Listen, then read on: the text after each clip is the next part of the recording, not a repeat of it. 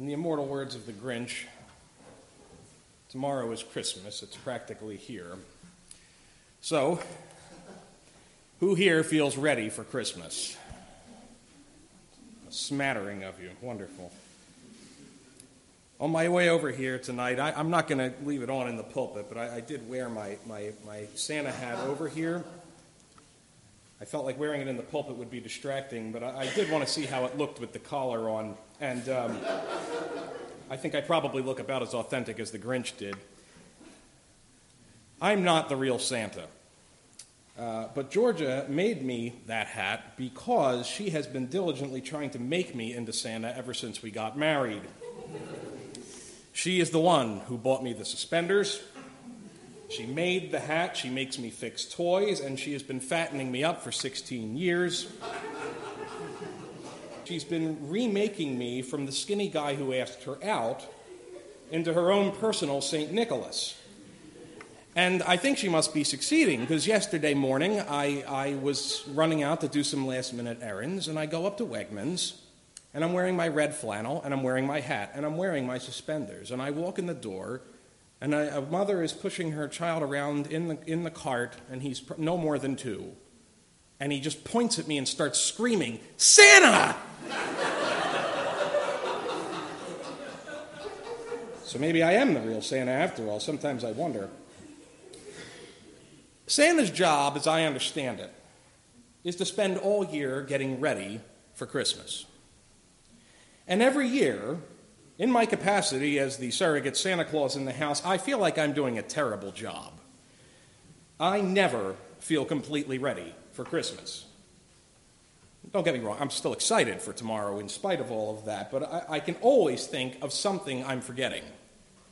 Something I forgot to order, something I forgot to wrap, a person I forgot to buy for entirely, and then sometimes I buy presents and forget I bought them. We lose them, and then I end up having to try to give them next year when they're no longer relevant and half the people you're not talking to anymore. That kind of thing happens. So there is always something I could have done better. I'm never as ready as I want to be. Now, how many of you can relate to that feeling? All right, a few honest souls. So I'll ask again who really feels ready for Christmas when you really reflect on it?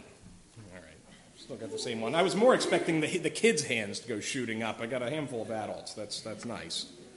I know the kids have been looking forward to this all year. Uh, but parents know that getting ready is hard, uh, especially if you're having company. And to have company over, I think, for Christmas is probably the maximum of pressure because, and I've said this kind of thing before, but you know, my kids, they're used to the mess, right? I don't have to impress them. But for guests, you try to pretend that you live in an entirely different way. You want people to think that the rugs are always this clean, that you dust regularly, that we bathe on a regular basis. You know, you want to make a good impression. And not only that, you have to be cheerful about all of this stuff so that the whole family thinks that we're always this clean and happy. I can't be George's personal St. Nick if I'm miserable the whole time at Christmas. I'm supposed to try to wear a smile the whole time. George always tells the kids, Daddy's in charge of what? What am I in charge of, kids? Fun. Daddy is in charge of fun. It's like a slogan in my house. I think that's all I'm in charge of in my life. Could be worse, but it's not always easy. And since I'm in charge of fun, me, the guy in the Santa hat, I got to be on my game at Christmas.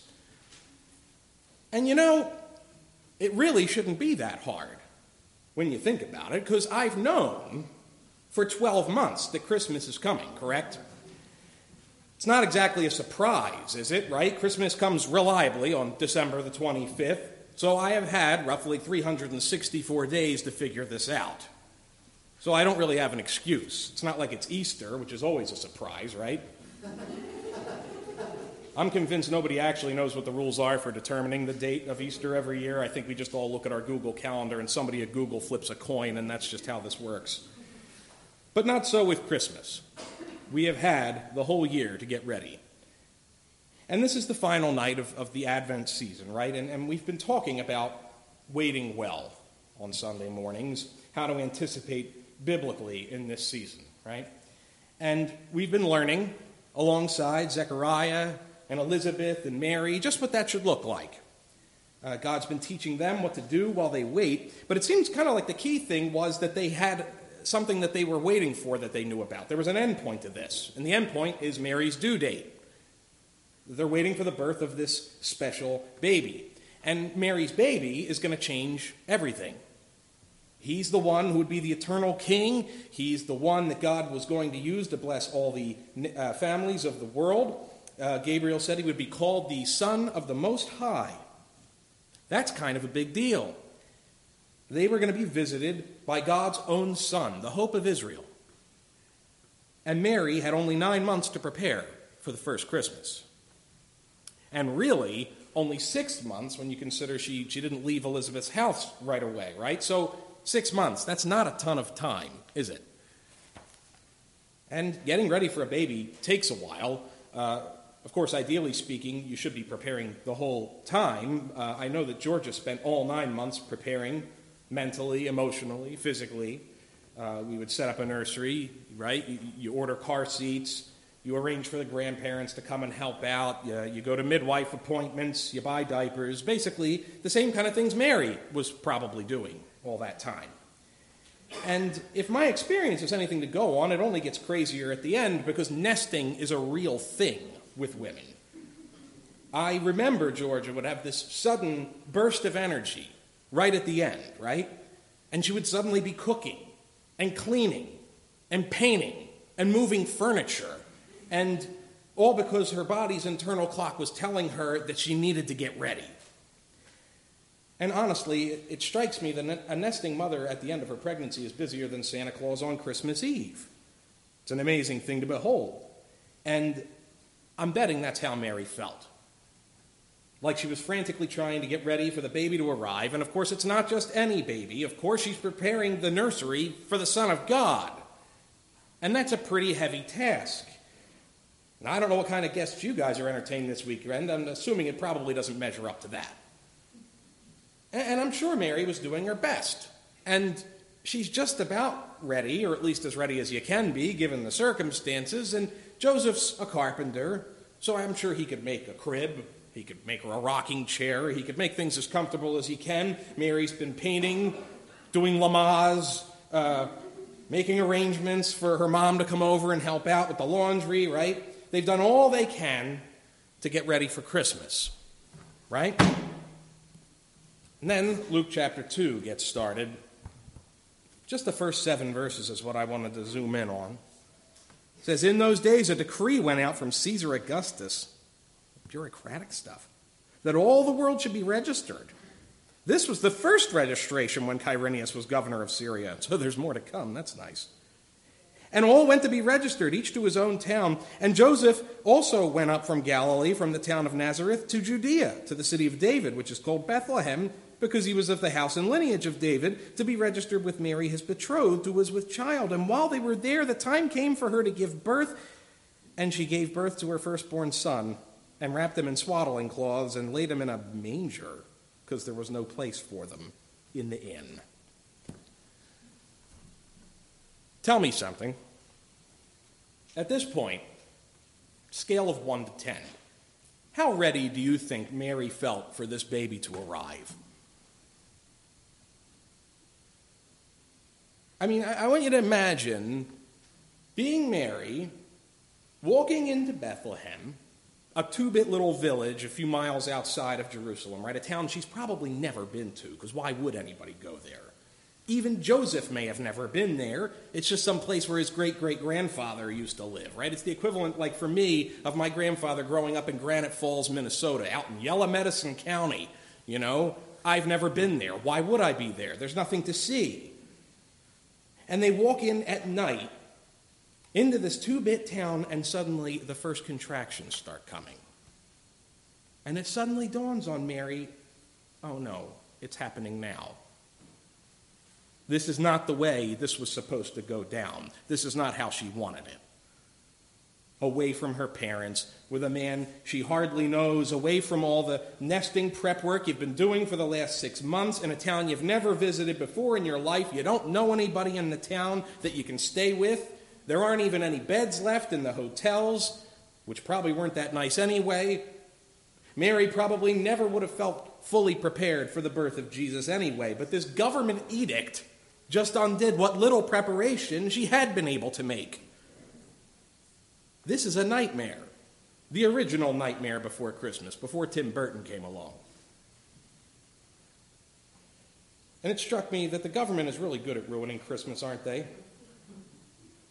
These days it's, you know, COVID policies and inflation and gas prices and supply chain issues and such.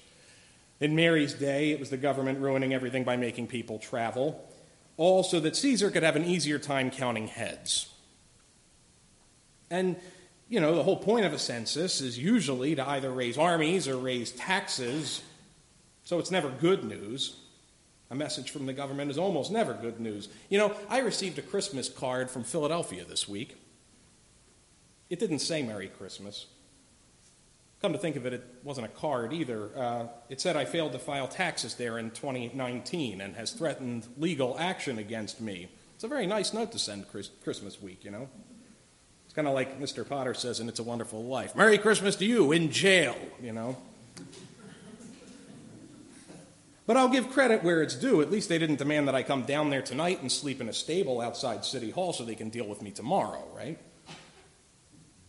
I think this whole scene in Luke 2 is hard for us to fully appreciate because if God is coming to visit, you really want to put your best foot forward, you know? It's kind of like finding out that the Queen is coming to visit, right? We just finished watching the first two seasons of The Crown. We very much appreciated the first two seasons anyway.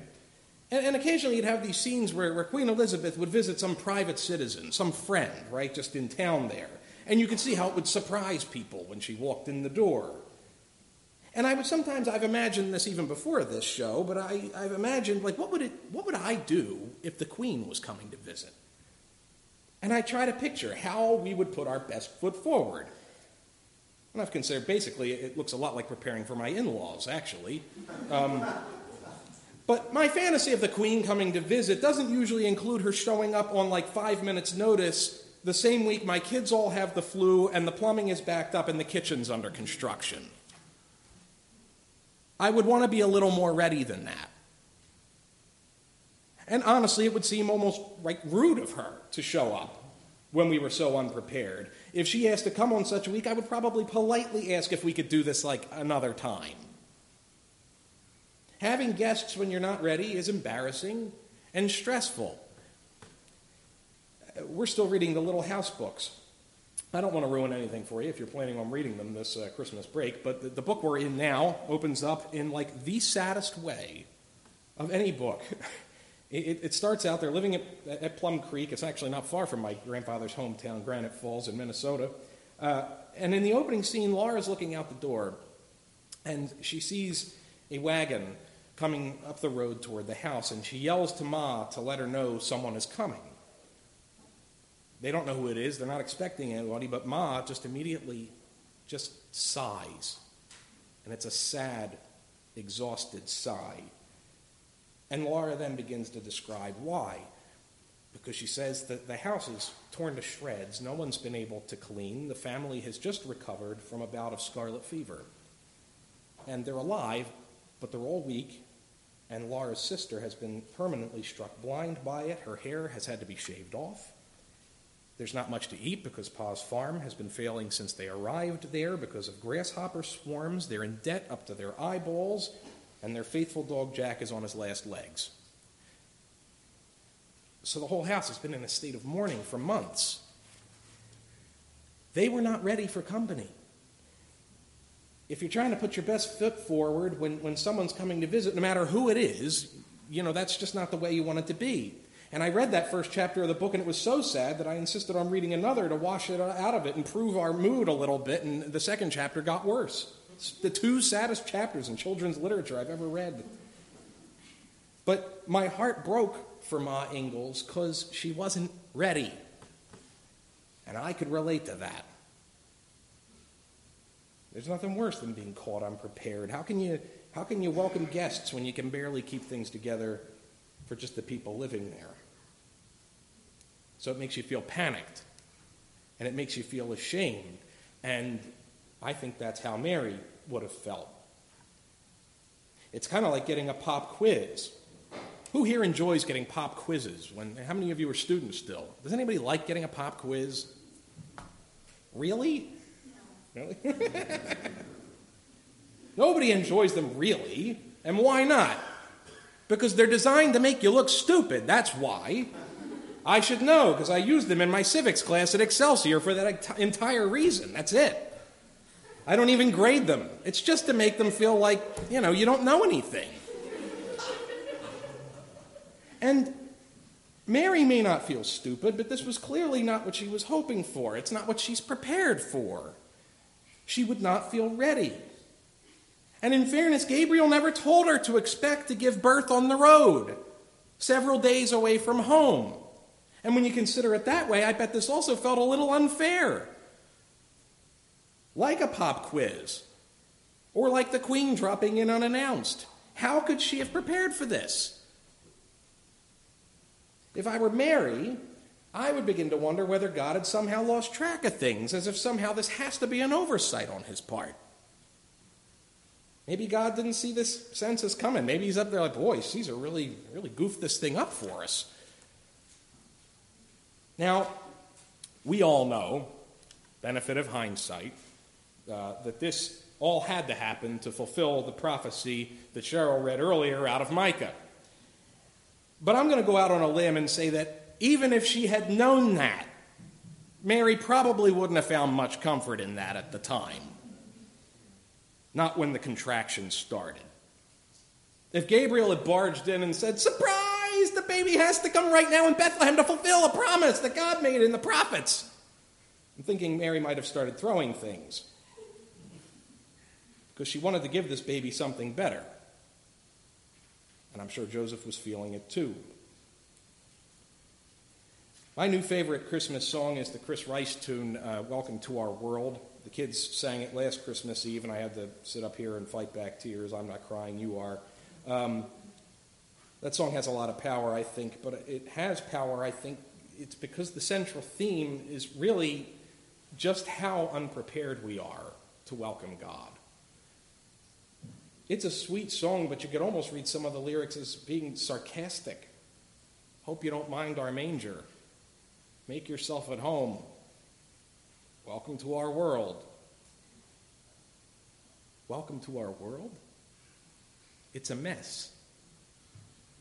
We, we can't get anything right, Jesus. Your, your people are enslaved once again. We're under the thumb of yet another world power. Uh, most of us are still not walking faithfully. Everything around us is filthy, and we're poor, and you have no grandparents nearby to help out. And your parents are probably fighting, and we can't even offer you a proper bed. We've been waiting for thousands of years since Adam and Eve for a Savior, and you still caught us at a bad time. We're still not ready.